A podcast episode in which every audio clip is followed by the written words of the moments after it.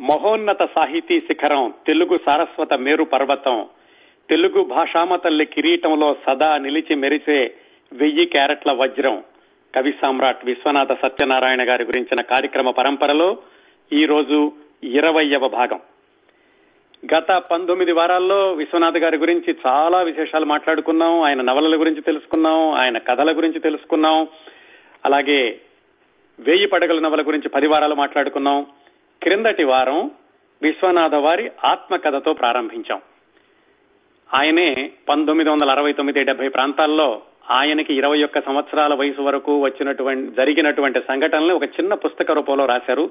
దాన్ని పూర్తి చేయలేదు ఆ అసంపూర్తి ఆత్మకథ నుంచి కొన్ని విశేషాలు క్రిందటి వారం ప్రారంభించాం.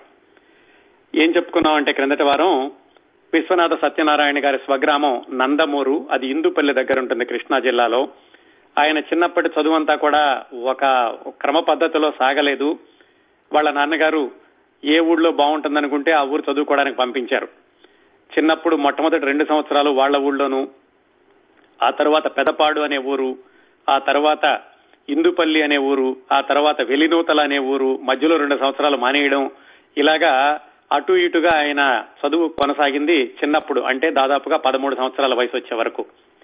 పదమూడు సంవత్సరాల వయసు వచ్చాక వాళ్ళ నాన్నగారు ఇలా కాదు స్థిరంగా ఎక్కడైనా ఇంగ్లీషు చదువు చెప్పించి వీడికి ఉద్యోగం ఇప్పిద్దామని బందరు తీసుకెళ్ళి హిందూ హై స్కూల్లో చేర్పించారు విశ్వనాథ గారిని ఆయన తమ్ముడు గారిని.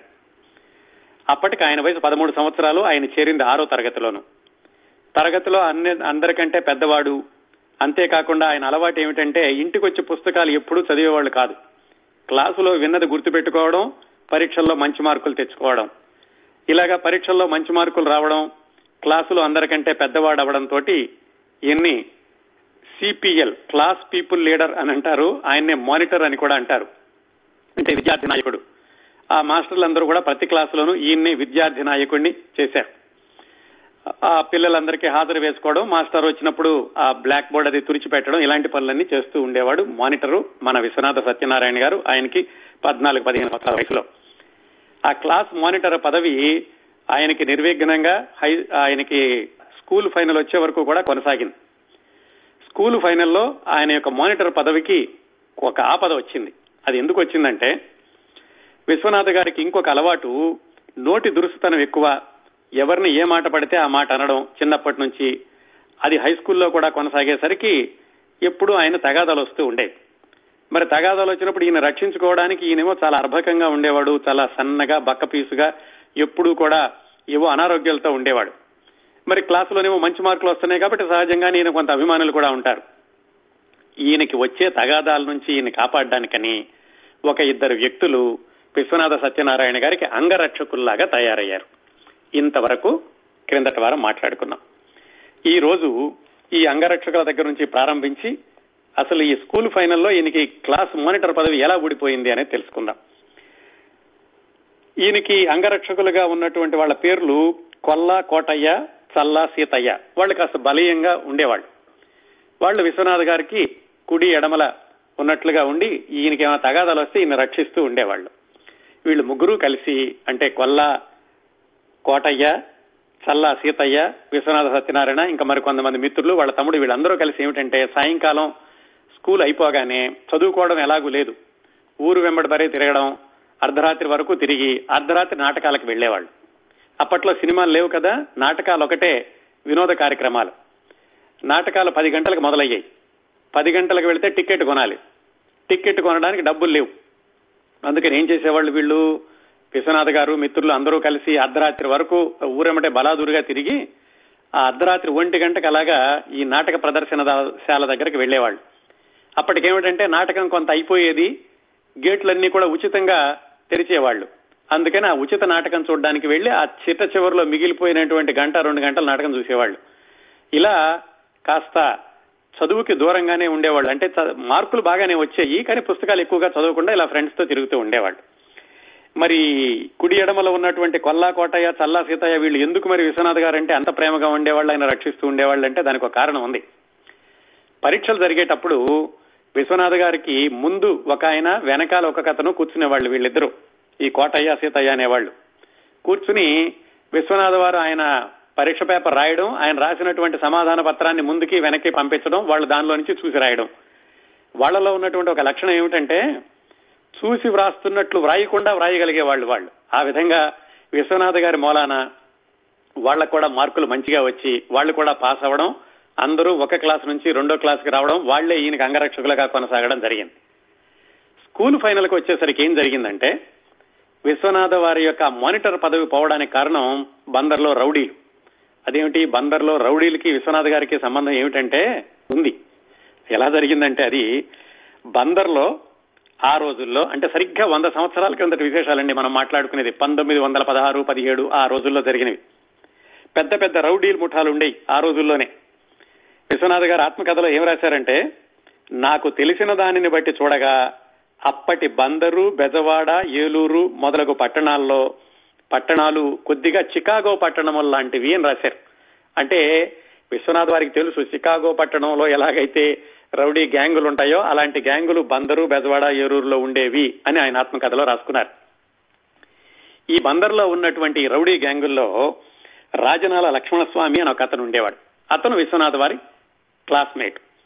అలాగే తుర్లపాటి వెంకటేశ్వరరావు అని ఇంకొక రౌడీ ఉండేవాడు. మోహనరావు అని ఇంకో రౌడీ ఉండేవాడు. వీళ్ళందరూ ఏమిటి రౌడీలంటే స్కూల్లో చదువుకుంటూ ఉండేవాళ్ళు కాస్త గంభీరంగా ఉండేవాళ్ళు దేహదారుఢ్యం ఉండేది ఎవరితోనైనా పోట్లాడడానికి సిద్ధంగా వెళ్ళేవాళ్ళు ఏదైనా మాట తేడా వస్తే కనుక వీళ్ళు ఆ హిందూ హై స్కూల్ వెనకాలంతా కూడా పెద్ద అడవిలాగా ఉండేది ఆ రోజుల్లో వంద సంవత్సరాల క్రిందట. రెండురా అక్కడికి చూసుకుందామని చెప్పి ఆ ఆరు బయలు ప్రదేశానికి వెళ్ళడం అక్కడ ఒకళ్ళనొకళ్ళు ఆ గ్రూపులుగా విడిపోయి తలపడ్డం ఎలాగా? కర్రలతో కొట్టుకోవడం చేతులతో కొట్టుకోవడం ఇంకా పగ ముదిరిపోతే కనుక కత్తులతో కూడా పొడుచుకుంటూ ఉండేవాళ్ళట. వాటన్నిటికీ విశ్వనాథ్ గారు వెళుతూ ఉండేవాళ్ళు వాళ్ళు అలా పోట్లాడుకుంటుంటే. ఎందుకు? ఆ రౌడీల్లో ఉన్న ఆయన కూడా ఈయన మిత్రుడు కాబట్టి. అలా ఆ రౌడీలు పోట్లాడుకోవడం ఎలా ఉండేదంటే భీముడు కీచకుని పొడిచి పొడిచి చంపి నెత్తురు ముద్ద చేసెను అన్నటువంటి వాక్యంలోని అర్థం నాకు అప్పుడే తెలిసింది. వాళ్ళు కొట్టుకుంటుంటేను మనుషులు మనుషులు కనపడేవాళ్ళు కాదు. వాళ్ళ కళ్ళు మిరిమిట్లు గొలుపుతూ ఉండేవి అని రాశారు ఆయన. అలా ఆ రౌడీలు కొట్టుకుంటుంటే ఈయన చూడడానికి వెళ్ళేవాడు ఎందుకంటే ఆ రౌడీలు ఈయన మిత్రుడు ఈయన కాపాడుతూ ఉండేవాళ్ళు కాబట్టి. అప్పుడు ఏం జరిగిందంటే ఆ హిందూ హై స్కూల్కి హెడ్ మాస్టర్ ఉండేవాళ్ళు. ఆయన పేరు వెంపటి నరసింహం గారు. ఆయన చాలా భారీ విగ్రహం బాగా తెలివిగలవాడు. ఆయన ఇంగ్లీష్ డిక్షనరీ ముందు నుంచి వెనక్కి వెనక నుంచి ముందుకి అప్పచెబుతాడని కూడా అప్పట్లో పెద్ద పేరు ఉండేది. ఆయన అంటే అందరూ గడగడలాడిపోతూ ఉండేవాళ్ళు. ఆ హెడ్ మాస్టారు ఒకసారి మన విశ్వనాథ్ గారు ఈ రౌడీ ముఠాలతో కలిసి తిరగడం చూశారు. చూసి ఆయన క్లాస్కి వచ్చి ఈయన ఏం ఎలా చేస్తున్నాడా క్లాస్ మానిటరింగ్ అని ఒకటి రెండు సార్లు ఆయన పరీక్ష చేశారు. పరీక్ష చేస్తే ఏమైంది? ఈయన రాని వాళ్ళకు కూడా హాజరు వేయడం ఇలాంటివేవో కనపడిన అవకతవకలు. దాంతో ఆ కారణం చెప్పి ముఖ్య కారణం ఏమిటంటే ఈయన రౌడీలతో తిరుగుతున్నాడని. ఆ కారణం చెప్పి ఈయన్ని ఆ క్లాస్ మానిటర్ పదవి నుంచి తీసేశారు. సరే మిత్రులందరూ చెప్పారు. పోతే పోయింది లేరా ఏముంది దీంట్లోనూ ఈ మానిటర్ పదవిలో వచ్చేదేముంది నీకు ఎక్కువ శ్రమ తప్పితేను అని చెప్పి ఆయన ఓదార్చారు. ఆ విధంగా ఆయన క్లాస్ మానిటర్ పదవి పోగొట్టుకున్నారు. మరొక అంశం ఏమిటంటే ఈయన తన ఆత్మకథలో వ్రాసుకున్నది ఆయనకి జరిగినటువంటి రెండు అనారోగ్యాలు. ఈ బందరు హిందూ హై స్కూల్లో ఉండగా రెండు సార్లు తీవ్రమైనటువంటి అనారోగ్యం జరిగింది. ఆ అనారోగ్యం ఎలా ఏర్పడిందంటే ఈయన ఆరో తరగతిలో చేరినప్పుడు ఆరో తరగతి నవంబర్ ప్రాంతాల్లో చేరారు. అప్పట్లో ఈ విద్యా సంవత్సరం డిసెంబర్తో అయిపోయేది. మరి లెక్క ప్రకారం ఏడో తరగతి కూడా డిసెంబర్తో అయిపోవాలి. కానీ అప్పటి వాళ్ళు ఏం చేశారంటే విద్యా సంవత్సరాన్ని ఏప్రిల్ వరకు పొడిగించారు.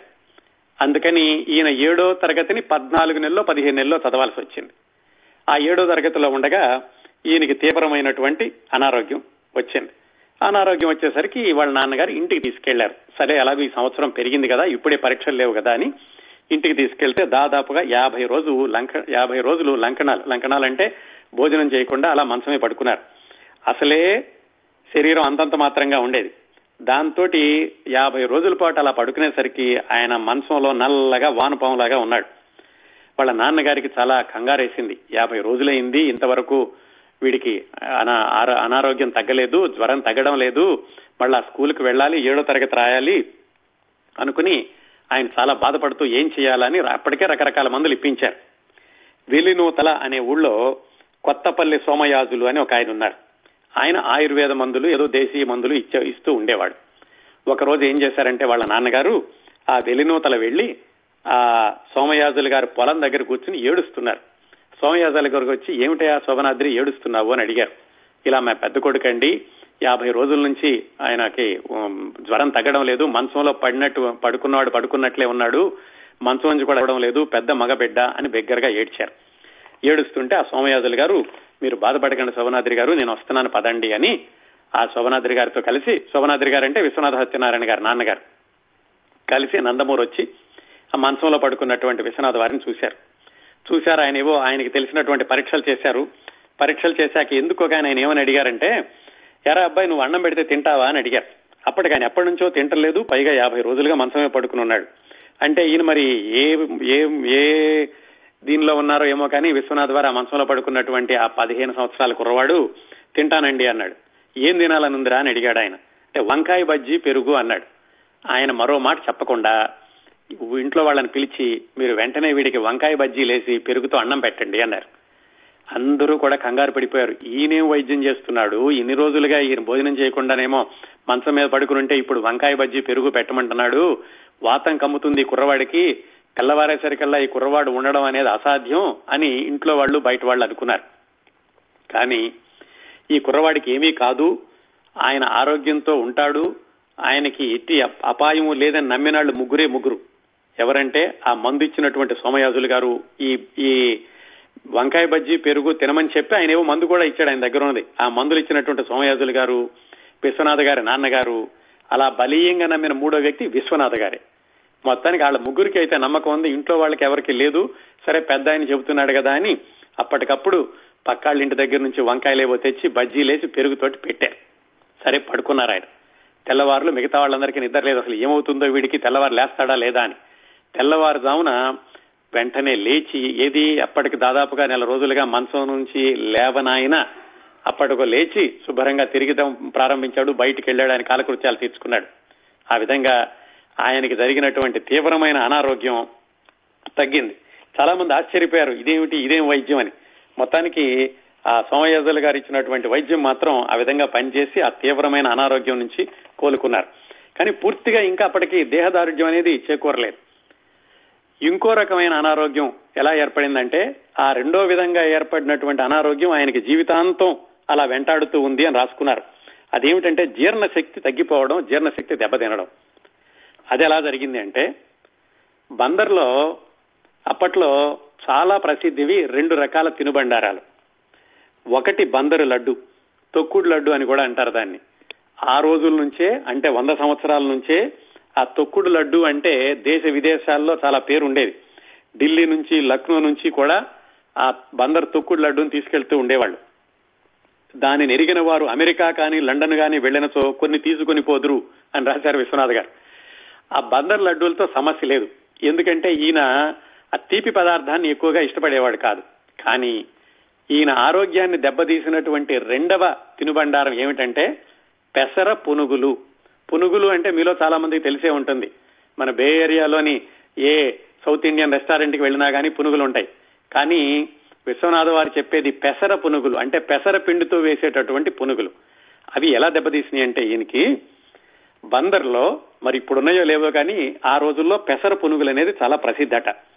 వాని రుచి చెప్పుటకు వీలు లేదు.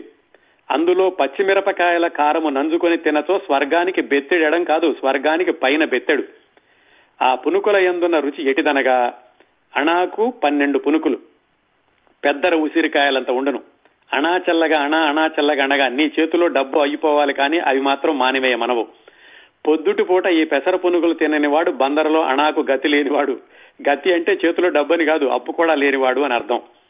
నువ్వు పావలా పునుగులు తింటే కనీసం వారం దినములు నీకు ఆకలి కాదు. ప్రతిదినము పునుగులు తినుతూనే ఉందువు ఆకలి కొరకు కాదు వట్టి రుచి కొరకు. అన్నము తిందువు. విస్తరుపాడు చేయుటకు. ఈ పునుగులు ఎట్టివనగా విద్యార్థులు తిందురు అల్లరి చిల్లర వారు తిందురు పెద్దలు రహస్యముగా తెప్పించుకొని తినడి వారు బుట్నూరి కృష్ణారావు పంతులు గారంతటి వారు చాటుగా వారిని తెప్పించుకొని తినుట నేను ఎరుగుదును. ఎంత ప్రసిద్ధమైనటువంటి పెసర పునుగులు విశ్వనాథ్ వారికి అలవాటైనాయి. అప్పుడు ఆయన ఏడో తరగతో ఎనిమిదో తరగతో చదువుతున్నారు. వీళ్ళు ఇలా రోజు ఉన్న డబ్బులన్నీ పెట్టి పెసర పునుగులు తినడం చూసి ఈయనకి తెలిసినటువంటి ఆయన ఈయన వాళ్ళ ఇంట్లో అద్దెకు కూడా ఉన్నారు. దశిక కృష్ణమూర్తి అని ఆయన ఒక రోజు విశ్వనాథ వారిని ఆ మిత్రుల్ని పిలిచి ఒరే అబ్బాయి మీరు పెసర పునుగులు ఇంతగా తినమాకండి. అది ఆరోగ్యానికి మంచిది కాదు. సంవత్సరం నుంచి చూస్తున్నాను. ఏ రోజు వదలకుండా మీరు తింటున్నారు. అసలు ఈ పెసర పునుగులు ఎలా ఎలా వేస్తారో తెలుసా మీకు? ఈ పెసర పునుగులు వండగా మిగిలిపోయినటువంటి నూనె రేపు కలుపుతారు. రేపు మిగిలిపోయిన నూనె ఎల్లుండి కలుపుతారు. అంటే ఈ పెసర పునుగులు పదేళ్ళ నుంచి చేస్తున్నాడు కదా ఆయన. ఆ పదేళ్ళ నుంచి వస్తున్నటువంటి నూనె కూడా ఈ రోజు కూడా ఉంది. అంత చాలా కల్మషమైనటువంటి నూనెతోటి వేస్తున్నారు ఇవి. అంతేకాకుండా పెసరపిండి ఎప్పుడు రుబ్బుతున్నారనుకుంటావు? మూడు రోజుల కింద రుబ్బాడు. మూడు రోజుల కింద రుబ్బినటువంటి పెసరపిండి మరి పురుగులు పడుతుంది కదా ఆ పురుగులు పైన తీసేసి మిగతా పిండితోటి పునుగులు వేస్తున్నాడు వేసేటప్పుడు ఏం చేస్తున్నాడు? అక్కడ కూర్చున్న అతనికి చెమటలు కారుతుంటాయి కనుక అవి కూడా మూకుళ్ళలో పడుతుంటాయి. ఇలాంటి చండాలమైన పెసర పునుగులరా మీరు తినేది అని ఆ దర్శక కృష్ణమూర్తి గారు వీళ్ళని మందలించడానికి ప్రయత్నించాడు. కానీ వీళ్ళు వింటే కదా పిల్లలు మరి హై స్కూల్లో ఉన్నటువంటి పిల్లలు ఆయన మాటలు ఏమాత్రం ఖాతరు చేయలేదు సరికదా? రెండు సంవత్సరాలు ఆ విధంగా ఆ పెసర పునుగులు తినిగేసరికి తినేసరికి విశ్వనాథ వారు ఆ మూడో ఫారం చివరిలో అంటే ఎనిమిదో తరగతి చివరిలోనో తొమ్మిదో తరగతిలోనో ఉండగా విపరీతమైనటువంటి ఆయనకి అతిసార వ్యాధి పట్టుకుంది. దాదాపుగా ఆరు నెలల పాటు ఆయనకి అతిసార వ్యాధి వచ్చేసరికి బందర్ బచ్చుపేటలో షేక్ ఇమామ్ అని ఒక డాక్టర్ ఉండేవాడు. చాలా ప్రజలందరూ కూడా చాలా మెచ్చుకుంటూ ఉండేవాళ్ళు తక్కువ డబ్బులతోటి వైద్యం చేస్తూ ఉండేవాడు. ఆ షేక్ ఇమామ్ అన్న ఆయన మందులిచ్చి మొత్తానికి ఎలాగైతే విశ్వనాథ్ గారి ఆరోగ్యాన్ని ఒక పక్కన కుదుట పడేశారు ఆ పెసర పునుగులు తినడం తగ్గించారు కానీ ఆ ఆరు నెలల వ్యాధి వల్ల ఆయన యొక్క జీర్ణశక్తి బాగా దెబ్బతిని ఈ పుస్తకం రాసేటప్పుడు కూడా ఆయన రాశారు. ఇప్పటికి కూడా నా జీర్ణశక్తి సరిగా అవ్వలేదు. దానికి కారణం అదిగో బందర్లో నేను ఎనిమిదో తరగతి తొమ్మిదో తరగతి చదివేటప్పుడు తిన్నటువంటి పెసర పునుగులే అని రాస్తున్నారు ఈ షేక్ ఇమాం అనేటటువంటి డాక్టర్ గారు ఆయన పేరుతోటి బందర్లో ఒక వీధి కూడా ఉంది. రామానాయుడుపేట దగ్గర నుంచి హిందూ కాలేజీకి వెళ్ళేటప్పుడు షేక్ ఇమాం సందు అని ఒకటి ఉంది. ఆ డాక్టర్ గారి పేరు మీదుగా పెట్టారు. అంత ప్రజా ఆదరణ పొందినటువంటి డాక్టర్ గారు. ఆయనే విశ్వనాథ్ గారిని ఈ రెండోసారి ఆపద నుంచి కాపాడారు. ఇలా ఈ పెసర పునుగులు కూడా మానేశాక పదిహేడు పద్దెనిమిది సంవత్సరాలు వచ్చాక కొంచెం ఆయనకి ఆరోగ్యం ఒక మాదిరిగా కుదుట పడింది. పూర్తిగా ఆరోగ్యం కుదురపడడానికి ముప్పై నాలుగో సంవత్సరంలో ఆయన యోగాసనాలు ప్రారంభించారని చెప్పుకున్నాం కదా అది వేరే కథ. ఇంకా వీళ్ళు బందర్లో ఉన్నప్పుడు విశ్వనాథ్ గారు తమ్ముడు ఒక్కొక్కసారి వాళ్ళ అమ్మగారు ఉండేవాళ్ళు ఒక్కొక్కసారి వాళ్ళ పెద్దమ్మ గారు ఉండేవాళ్ళు ఒక్కొక్కసారి వాళ్ళ మేనత్త గారు ఉండేవాళ్ళు వండి పెట్టడానికి. ఈ బందర్లో ఉన్నటువంటి ఏడెనిమిది సంవత్సరాల్లో పది సంవత్సరాల్లో పది సంవత్సరాల్లో ఎన్ని ఇళ్ళు మారేమో మాకే తెలీదు. ఎందుకంటే పిల్లి పిల్ల పిల్లి పిల్లల్ని మార్చినట్టుగా ఆరు నెలలకు ఒక ఇల్లు ఏడు నెలలకు ఒక ఇల్లు మారుతూ ఉండేవాళ్ళము.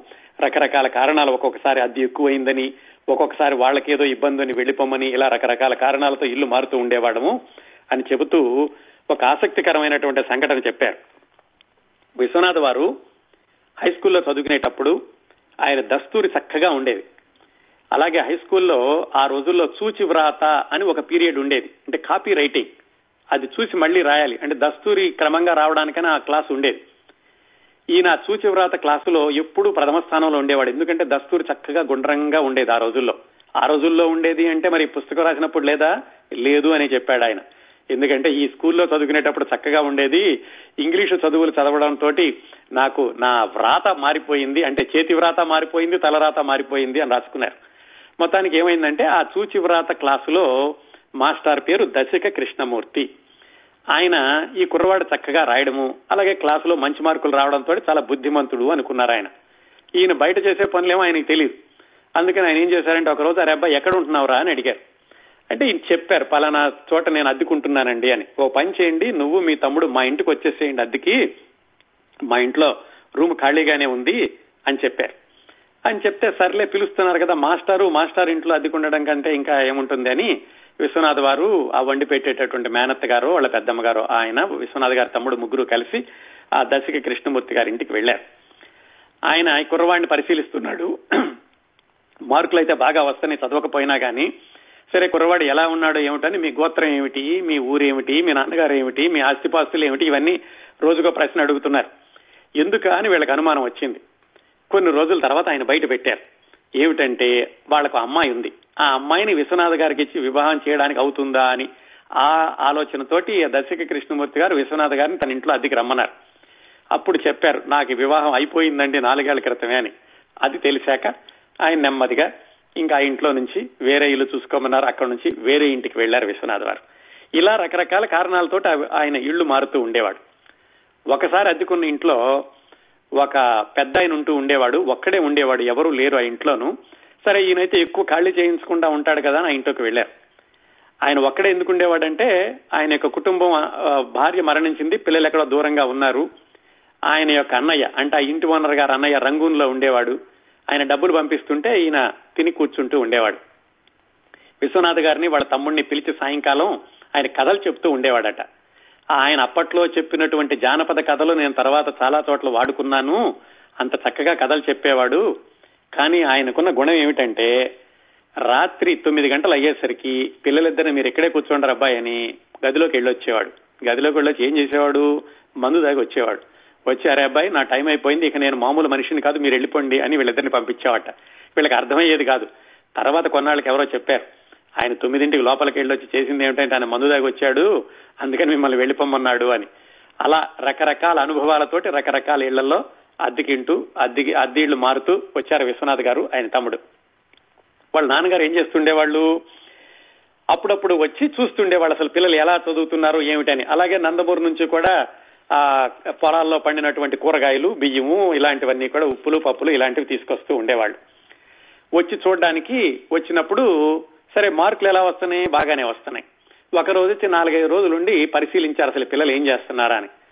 తీరా చూస్తే విశ్వనాథ్ గారు అసలు ఇంటికి రావడం పుస్తకాలు అక్కడ పడేయడమే కానీ పుస్తకాలు తెరిచిన పాపాన పోలేదు. ఏం చేస్తున్నాడు ఈయన అంటే అప్పటికే ఏవో చిన్న చిన్నగా రాయడం ప్రారంభించారు పద్యాలు లాంటివి. ఆయనే ఒప్పుకున్నారు. నాకేం నాకేం చప్పట్లో పెద్దగా రాదు. ఏవో పద్యాలు కెలుగుతూ ఉండేవాడిని. అది ఏవో తప్పులు తడకల్లాగా ఉండేవి. ఎలాంటి పద్యాలంటే నేను రాసినటువంటి పద్యాలు నేను పద్యాలు రాసినటువంటి పేపర్లతోటి ఒకసారి మా మేనత గారు స్టవ్ వెలిగిద్దాం అనుకుంటే ఆ పేపర్లు కూడా మండలేదు. అలాంటి పద్యాలు రాస్తూ ఉండేవాడిని అని రాసుకున్నారు. అది చూశారు వాళ్ళ నాన్నగారు. చూసి కుర్రవాడు చదవటం లేదు సరికదా పైగా ఈ పద్యాల్లో మునిగిపోయాడని పుస్తకాలని కట్టగట్టి ఆయన కోపడి ఆ అబ్బాయి పుస్తకాలు బయట పారేస్తాను ఇలాంటి రాస్తుంటే కనుక నువ్వు చదువు మీద నువ్వు కేంద్రీకరించాలి. నువ్వేదో ఇంగ్లీష్ చదువులు చదువుకుని ఏ గుమస్తానో ఏదో ఉద్యోగం చేసుకుందామని చెప్పి ఇక్కడ పంపించాను కానీ నేను ఏవో పండితున్నామని నేను పంపించలేదు అని చెడామడా తిట్టారు. సరే ఆయన కోపం కొంచెం తగ్గాక విశ్వనాథ్ గారు నాన్నగారు ఒక పని చేయండి. నేనైతే తప్పటం లేదు కదా ఏ క్లాసును? ఎప్పుడైనా ఏ క్లాసు తప్పితే ఆ క్లాసులో నన్ను ఆపించేయండి. ఇంకా పద్యాలంటారా నాకేదో రాయాలనిపిస్తుంది కాబట్టి నేను రాస్తున్నాను. ఒరే అబ్బాయి అలాగైతే సరే ఓ అప్పందానికి వద్దాం. నువ్వు ఏ క్లాస్ తప్పితే అప్పుడు మానిపించేస్తా. మరి ఈ పద్యాలు రాయడం మానేయచ్చు కదా? అంటే నేను మానలేను అని చెప్తే వాళ్ళ నాన్నగారు ఏం చెప్పారంటే ఇలా పిచ్చి పిచ్చి పద్యాలు కాదు నువ్వు రాస్తే రామాయణం లాంటి కావ్యం రాయాలి అని చెప్పారు. అంటే విశ్వనాథ్ వారు ఏమన్నారంటే నాన్నగారు నాకు భగవంతుడు గనక ఆయుష్ ఇస్తే తప్పనిసరిగా నేను రామాయణాన్ని రాస్తాను కానీ నాకు ఇప్పుడున్నటువంటి ఈ పరిజ్ఞానంతో రామాయణం రాసేటటువంటి శక్తి ఉండదు కదా. నన్ను పద్యాలు రాయడం మాను అని మీరు అనకుండా ఉండండి. నేను పద్యాలు రాస్తూ ఉంటాను క్లాసులో పాస్ అవుతూ ఉంటాను. ఆ భగవంతుడు నాకు శక్తి ఇచ్చినప్పుడు తప్పనిసరిగా నేను రామాయణం రాస్తాను. మన ఊళ్ళో ఉన్నటువంటి మన దేవుడికే నేను కులదైవానికే నేను అంకితం కూడా ఇస్తాను అని వాళ్ళ నాన్నగారికి ఆయన ఆ రోజు మాట ఇచ్చారు ఆ మాట ఇచ్చినప్పుడు ఆయన వయసు పదహారు పదిహేడు సంవత్సరాలు. అదే మాట తర్వాత ఆయనకి అరవై ఆరు సంవత్సరాల వయసులో పూర్తి చేశారు ఆ రామాయణ కల్పవృక్షాన్ని. ఆ తర్వాత యాభై సంవత్సరాలు పట్టింది ఆయనకి ఆ పూర్తి చేయడానికి పాతిక సంవత్సరాలు రాశారనుకోండి. అట్లా మొదలైందండి. విశ్వనాథ సత్యనారాయణ గారు రామాయణం వ్రాయాలి అనేటటువంటి ఆలోచనకి బీజం వేసింది వాళ్ళ నాన్నగారు. అది కూడా మందలించేటటువంటి పరిస్థితిలో. ఇంకోటి ఏమైంది? ఈయన అద్దుకున్నటువంటి వీధిలోనే దూరంగా ఇంకొక ఇంట్లో ఇంకో కుర్రాడు ఉండేవాళ్ళు. ఆయన కూడా విశ్వనాథ్ గారితో పాటే చదువుకుంటూ ఉండేవాడు. ఆ కుర్రవాడు తెల్లవార్లు అరుగు మీద కూర్చుని బెగ్గరగా చదివేవాడు. ఊళ్ళో అందరికీ వినపడే ఆ కుర్రాడు చదివేటటువంటి పాఠాలు. అది చూసి వీళ్ళ నాన్నగారు మరింతగా కోపడేవాళ్ళు. చూడరా వాడు ఎంత దగ్గరగా చదువుతున్నాడో నువ్వు ఇంటికి వచ్చి అసలు ఏమీ చదవట్లేదు అని. తీరా సంవత్సరం అంతం పరీక్ష పరీక్షలు వచ్చేసరికి ఆ కుర్రాడేమో తప్పి కూర్చున్నాడు. విశ్వనాథ్ గారేమో డెబ్బై శాతం తోట ఎనభై శాతం తోట పాస్ అయ్యారు.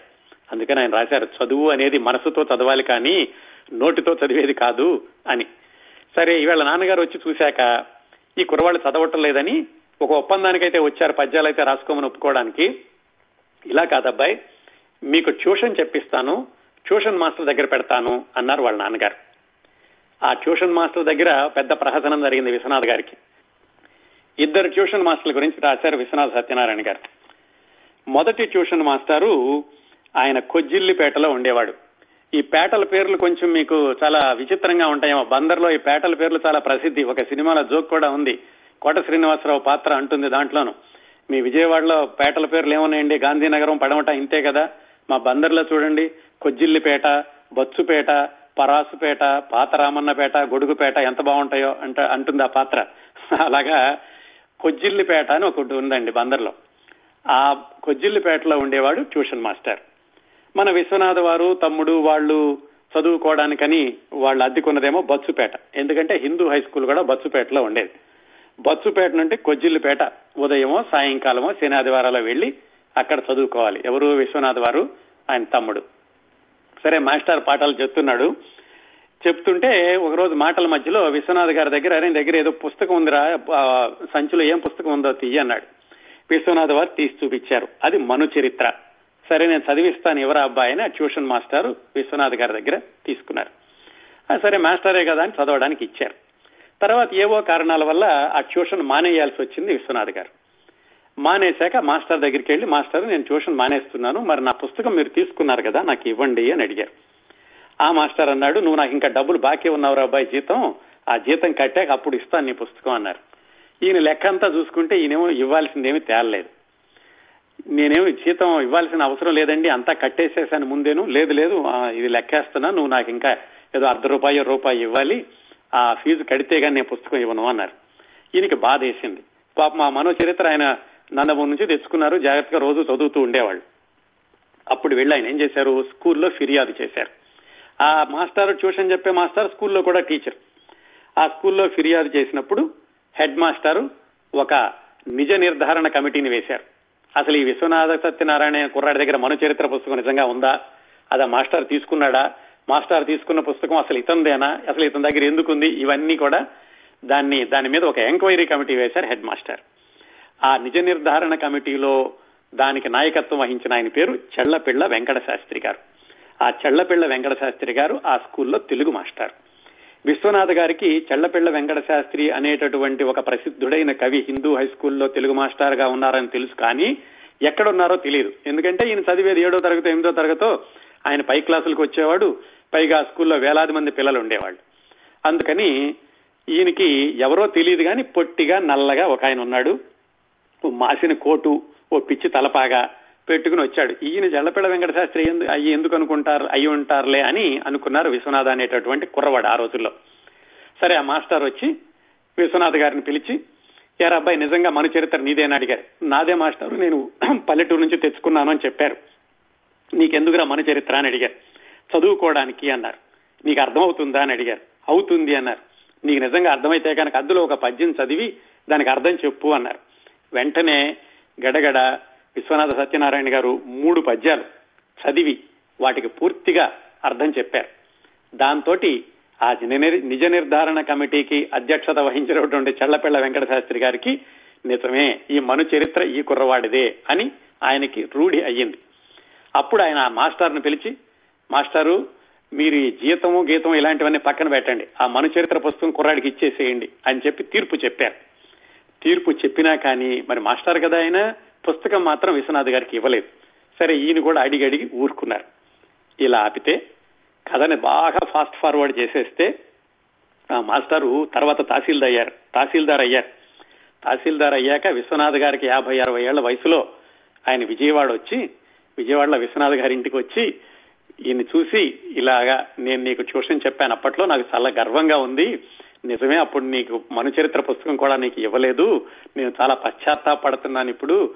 కానీ నువ్వు నా శిష్యుడు అని చెప్పుకోవడానికి చాలా గర్విస్తున్నాను అని చెప్పారు. ఇదంతా ఇప్పుడు హై స్కూల్ అయిపోయి విశ్వనాథ్ గారికి మళ్ళా అరవై అరవై ఐదు సంవత్సరాల వయసులో. అది ఒక ట్యూషన్ మాస్టర్ తోటి ప్రహసనం. అయితే దానివల్ల జరిగింది ఏమిటంటే విశ్వనాథ్ గారికి చెళ్ళపిళ్ళ వెంకట శాస్త్రి గారిని మొట్టమొదటిసారిగా చూశారు. కానీ ఆయనే చల్లపల్లి వెంకట శాస్త్రి గారు అని తెలియదు అప్పటికి తెలుసు ఒక చక్కటి కవి ఆ కవి కవి గారిని ఎప్పుడైనా చూడాలి అని విశ్వనాథ్ గారు అనుకుంటూ ఉన్నారు. రెండో ట్యూషన్ మాస్టారు సరే ఇది అయిపోయాక వాళ్ళ వాళ్ళ నాన్నగారు వచ్చి మళ్ళీ ఇంకో మాస్టర్ దగ్గర పెట్టారు. ఆయనకి ఒక మారు పేరుంది ఆ ట్యూషన్ మాస్టర్కి ఆయన అందరూ వానపాము అనేవాళ్ళు ఎందుకంటే సన్నగా ఉండేవాడు ఆయన. సన్నగా ఉండేవాడు అనే మాట కానీ ఫుట్బాల్ బ్రహ్మాండంగా ఆడేవాడు. ఫుట్బాల్ కూడా సెంటర్ ఫార్వర్డ్ ఆడుతూ ఉండేవాడట ఆయన. ఆ మాస్టర్ దగ్గర ట్యూషన్కి పెట్టారు. ఆ మాస్టర్కి పాఠాలు చెప్పడం చాలా బద్ధకం. సాయంకాలం అవగానే ఈ పిల్లలందరూ వస్తే వాళ్ళకి ఏదో కొంచెంసేపు అస్తుపిస్తుగా పాఠం చెప్పేసి ఒరే అబ్బాయి పలానా పేటలో ఏం జరుగుతుందో కనుక్కురండి పలానా పేటలో ఏం నాటకం జరుగుతుందో కనుక్కురండి అని పంపించేవాడు. ఆ విధంగా వీళ్ళకి ఊరెమ్మడ తిరగడం అనేది ఇంకా పెరిగింది ఆ వానపాము గారి దగ్గర చేరాక. ఆయన దగ్గర కూడా కొంతసేపు చదివారు అక్కడ కూడా మానేశారు. మొత్తానికి విశ్వనాథ సత్యనారాయణ గారు ఇళ్ళన్నీ కూడా ఎలా మారుతూ ఉండేవాళ్ళు ఈ ట్యూషన్లు కూడా అలాగే మారటం అయింది కానీ ఎక్కడ ఒక చోట కుదురుగా చదవలేదు. యాతావాత చెప్పొచ్చేది ఏమిటంటే విశ్వనాథ గారికి వచ్చినటువంటి ఆ నా ఆ యొక్క పరిజ్ఞానం కానీ ఆ జ్ఞానం కానీ ఆ పద్యాలు రాసేటటువంటి శక్తి కానీ అంతా స్వతహాగా వచ్చింది. ఆయనంతటా ఆయన జ్ఞాపక శక్తితోటి ఆయన చదువుకోవడం వల్ల వచ్చింది కానీ ఇంటికి వచ్చి పుస్తకాలు మాత్రం చదివేవాళ్ళు కాదు. ఇంకా విశ్వనాథ వారి ఆత్మకథలో చిట్ట చివరి అంశానికి వద్దాం. అదేమిటంటే చెళ్ళపిళ్ళ వెంకట శాస్త్రి గారి గురించి. చెళ్ళపిళ్ళ వెంకట శాస్త్రి గారు అంటే తిరుపతి వెంకట కవుల్లో ఒకరని మనం చెప్పుకున్నాం. ఆయనకి అప్పట్లోనే చాలా ప్రసిద్ధమైనటువంటి కవి ఎన్నో పుస్తకాలు రాశారు. చెళ్ళపిళ్ళ వారు మా స్కూల్లో పనిచేస్తున్నారు అని చెప్పుకోవడమే హిందూ హై స్కూల్కి చాలా గర్వంగా ఉంటూ ఉండేది. మరి విశ్వనాథ్ వారు కవులతోటి కవిత్వంతో పుస్తకాలతోటి సాహిత్యంతో పరిచయం ఉంది కాబట్టి ఆయన వచ్చినప్పటి నుంచి కూడా ఎప్పుడు చూద్దామా చెల్లపిళ్ళ గారికి? ఆయన ఎప్పుడు మా క్లాస్కి వస్తారా అని ఆయన వేచి చూస్తున్నారు. ఈయన నాలుగో ఫారంలోకి ఐదో ఫారంలోకి వచ్చేసరికి అప్పటికి చెళ్ళపిళ్ళ వెంకట శాస్త్రి గారు తెలుగు చెప్పడానికని విశ్వనాథ్ గారి క్లాస్కు రావడం ప్రారంభించారు. అందుకే ఇప్పుడు కూడా మీరు ఎక్కడ చూసినా కానీ చెళ్ళపల్లి వెంకట శాస్త్రి గారి శిష్యుడు విశ్వనాథ్ గారు అని ఉంటుంది. తర్వాత రోజుల్లో ఆయన గురువు గారి గురించి కూడా పద్యాలు రాశారు. నాలాంటి శిష్యుడు దొరకడం చెళ్ళపల్లి వెంకట శాస్త్రి గారి యొక్క చేసుకున్న అదృష్టం అన్నట్లుగా పద్యాలు కూడా రాశారు ఆయన. ఆ చెళ్ళపల్లి వెంకట శాస్త్రి గారు ఎలా ఉండేవాళ్ళు ఈయన క్లాసులో ఎలా చెప్పేవాళ్ళు అనే విషయాలు చాలా వివరంగా రాశారు. ఆయన ఎలా ఉండేవాడంటే బక్క పలసగా ఉండేవాడు చెళ్ళపల్లి వెంకట శాస్త్రి గారు. పొట్టిగా నల్లగా కాళ్ళకి పాము కోళ్ళు పాము కోళ్ళని ఉండేవండి చెప్పులు కాదు చెక్కలతో చేసిన ఉండేవన్నమాట. అవి దోవతి లోప లోపల తెల్లని చొక్క పైన ఒక కోటు అది ఎప్పుడు కూడా మాసిపోయి ఉండేది. ఒక తలగొడ్డ మొహాన విభూతి నొసటన పెద్ద కుంకుమ బొట్టు పక్కన ఒక గొడుగు. ఇది ఆ చెళ్ళపెళ్ళ వెంకట శాస్త్రి గారి యొక్క ఆహార్యం. ఆయన స్కూల్కి రావడమే కాదు ఊళ్ళో ఎక్కడికి వెళ్ళినా గానీ ఇలాగే వెళ్ళేవాళ్ళు ఎప్పుడైనా ఒక గొడుగు ఉండకపోతే ఉండకపోయేదేమో గానీ ఈ వేషంతోనే ఊరంతా కూడా తిరుగుతూ ఉండేవాడు ఆయన. ఇంకా స్కూల్కి ఎలా వచ్చేవాడు ఆయన? మొట్టమొదటి పీరియడే ఈ తెలుగు విశ్వనాథ గారి క్లాస్కి. ఆయన మొట్టమొదటి పీరియడ్ అంటే తొమ్మిది గంటలకు మొదలవ్వాలి. ఈయన ఎక్కడుండేవాడు? చల్లపల్లి వెంకట శాస్త్రి గారు హిందూ హై స్కూల్ ఒకటి రెండు ఫర్లాంగల దూరంలో ఒక సందులో ఉండేవాళ్ళు. అక్కడ ఒక ప్రెస్ కూడా ఉండేది. ఆ ప్రెస్లోనే ఆయన పుస్తకాలు కూడా అచ్చేస్తూ ఉండేవాడు. ఈయన పొద్దున్న కవిత్వం రాసుకుంటూ ఉండేవాడు. హై స్కూల్లోనేమో మూడు గంటలు కొడతారు స్కూల్కి రావడానికి. మొదటి గంట రెండో గంట మూడో గంట అని. పావు గంట ముందు మొదటి గంట కొట్టేవాళ్ళు. అప్పటికి చెళ్ళపిళ్ళ వెంకట శాస్త్రి గారు ఇంటి దగ్గర ఆయన రాసేటటువంటి కవిత్వం అయితే లేచేవాడు స్కూల్కి రావడానికి సిద్ధం అవడానికి. లేకపోతే ఆ కవిత్వం రాస్తూనే ఉండేవాడు. ఆ రాస్తున్నటువంటి పద్యము ఆ రాస్తున్నటువంటి పుస్తకంలో ఒక పారాగ్రాఫ్ అది అయ్యే వరకు కూడా రాసి అప్పుడు లేచేవాడు ఆయన. అప్పుడు లేచి మరి వెంటనే స్కూల్కి ఎలా వస్తారు? అప్పటికి మరి తయారవ్వాలి కదా. తయారవ్వాలంటే ఏమిటైనా ఒక బకెటు పైపంచ పట్టుకుని స్కూల్కి వచ్చేవాళ్ళు. ఎందుకంటే స్నానం చేయడానికి అన్ని బావుల్లోనూ మంచినీళ్ళు ఉండేవి కాదు బందర్లో. ఆ తర్వాత చాలా సంవత్సరాల వరకు. నేను చదువుకున్నప్పుడు కూడా అలాగే ఉండేదండి. అయితే మంచినీళ్ళ బావి కోసం స్నానం చేయడానికని ఆయన హై స్కూల్ వరకు వచ్చేవాళ్ళు. ఆ బకెట్ ఆయన ధోవతి పట్టుకుని హై స్కూల్కి వచ్చి అక్కడ స్నానం చేసి మళ్ళా ఎవరు ఆయన తాకకూడదు. శుభ్రంగా మడితోటి ఆయన ఇంటికి వెళ్ళి అప్పుడు ఆ బట్టలు మార్చుకుని భోజనం చేసి అప్పుడు స్కూల్కి రావాలి. అప్పటికి ఎంత అయ్యేది? తొమ్మిదిన్నర తొమ్మిది నలభయో అయ్యేది. అంటే ఒక ఇరవై నిమిషాలు పావు గంట మిగిలేది. వీళ్ళ అదృష్టం ఏమిటంటే ఎప్పుడైనా పొద్దున్నే పద్యం తొందరగా రాయడం అయిపోతే తొమ్మిది తొమ్మిది బావుకు వచ్చేవాళ్ళు. లేదంటే తొమ్మిదిన్నరకు వచ్చి ఆ చివరి పావు గంట ఇరవై నిమిషాలు మాత్రం చెప్పేవాళ్ళు. ఆయన ఎవరు ఏం అనేవాళ్ళు కాదు. ఎందుకంటే చెళ్ళపెళ్ళ వెంకట శాస్త్రి గారు అంత అంత అంత ప్రసిద్ధమైనటువంటి వ్యక్తి స్కూల్లో పనిచేయడమే గౌరవం అనుకునేవాళ్ళు. సరే వచ్చిన వచ్చిన మనిషి ఏం చెప్పేవాళ్ళు ఆ పావు గంటలోనూ? ఆయన వచ్చాక కూడా స్కూల్లో ఎలా ఉండేవాళ్ళంటే చెప్పులు బల్ల కింద పెట్టేవాళ్ళు. గొడుగు కుర్చీ కానిచ్చేవాళ్ళు. తలగొడ్డ బల్ల మీద పెట్టేవాళ్ళు. చేతిలో ఎప్పుడు ఇంత కాగితాల కట్టుండేది కుర్చీలో కూర్చున్న కాగితాల కట్ట తీసి ఒరే అబ్బాయి మీరు చదువుకోండి అని ఆయన దోవన ఆయన కవిత్వం రాసుకుంటూ ఉండేవాడు. మధ్య మధ్యలో ఈ పిల్లలు చదువుతుంటే ఏదో అర్థాలు వస్తే చెప్పడం లేకపోతే వాళ్ళు చదువుకోవడం. ఈలోగా క్లాస్ అయిపోయేది. ఆ తర్వాత పీరియడ్కి రావాల్సిన మాస్టర్ బయట వరండాల నుంచి చూసేవాడు. ఈయన ఏమి అనేవాడు కాదు. ఎందుకంటే ఆయన మాట అనేటటువంటి ధైర్యం ఎవరికి లేదు. ఆ విధంగా చదువు ఉండేది. మరి వీళ్ళకి మార్కులు వేయాలి. అప్పట్లో ఏమిటంటే క్వార్టర్లీ హాఫ్ ఇయర్లీ యాన్యువల్లీ మూడు పెద్ద పరీక్షలు మధ్యలో టర్మ్స్ అని ఉండే first term second term third term అని. ఆ టర్మ్ మార్కులు ఈ మాస్టర్ చేతిలో ఉండే. మరి ఈయన ఎప్పుడైనా పాఠం సరిగ్గా పూర్తిగా చెప్పినటువంటి వ్యక్తి కాదు కదా చెల్లపిల్లవారు అందుకని ఆయన మార్కులు వేసేటటువంటి ప్రహసనం ఎలా ఉండేదంటే ఆ టర్మ్ మార్కులు మూడు టర్మ్ మార్కులు ఒకేసారి వేయడానికని పిల్లల్ని లేపి ఏదో ఒక ప్రశ్న అడిగేవాడు. వాడు సరిగ్గా సమాధానం చెప్తే వెంటనే మార్కులు పడతాయా అని గ్యారంటీ లేదు. ఆ చెప్పిన వాడు శుభ్రంగా మొహాన్ని విభూతి పెట్టుకున్నాడా? వాడికి పిలకుందా లేదా? పంచి కట్టుకున్నాడా లేదా? ఆహార్యం బాగుంటే వాడికి మార్కులు వేసేవాడు.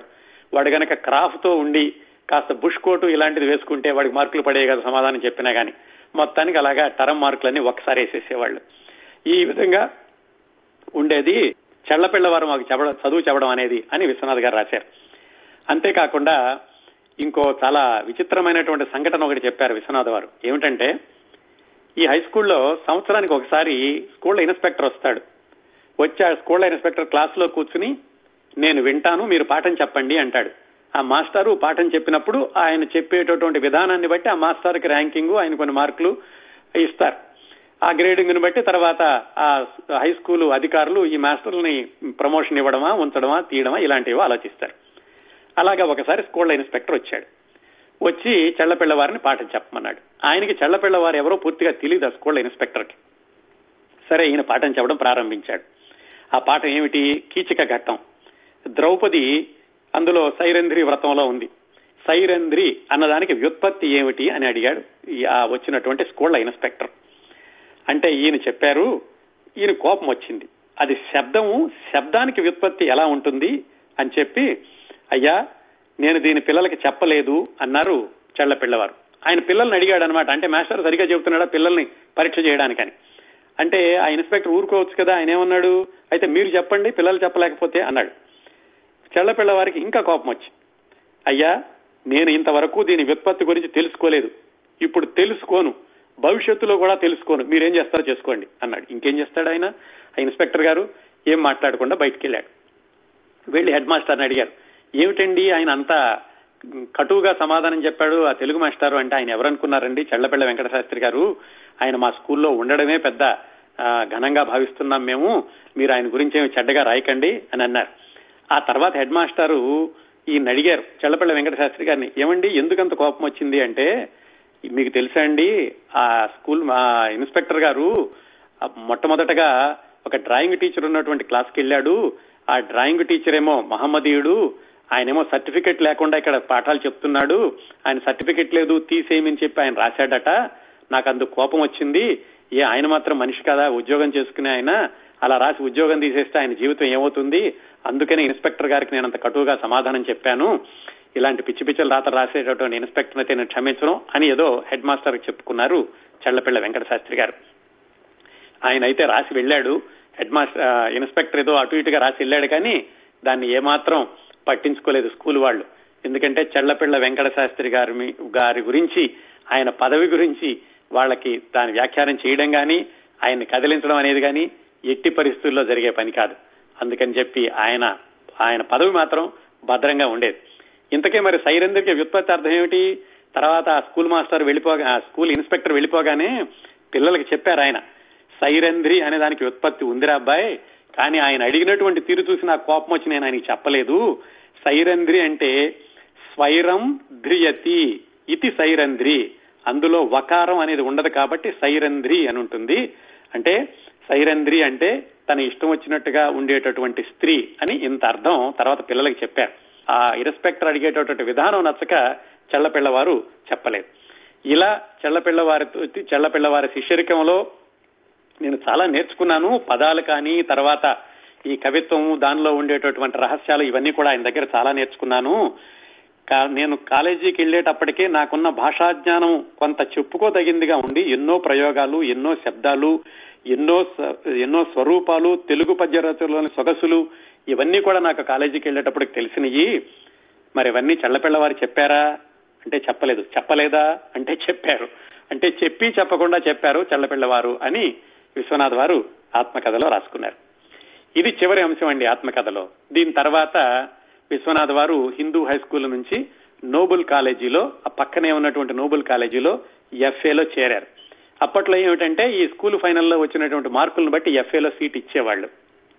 ఆ ఎఫ్ఏలో నోబుల్ కాలేజీలో చేరడం ఆ తర్వాత అక్కడ బిఏ బిఏ తప్పడం ఆ తర్వాత ఆయన జీవితం అంతా కొనసాగింది. ఆయన ఈ ఎఫ్ఏలో చేరడం వరకు మాత్రమే ఆత్మకథలో రాశారు. మిగతా విశేషాలు రాయలేదు. మిగతావి కూడా రాసి ఉంటే మనకి ఎన్నో విలువైనటువంటి ఆయన ఆయన జీవితంలోని ఆసక్తికరమైన సంఘటనలు తెలిసి ఉండే. మరి ఆత్మకథ ఆగిపోయాక మిగతా జీవితంలోని ఆసక్తికరమైన సంఘటనలన్నీ కూడా ఎవరు చెప్తారు మనకి?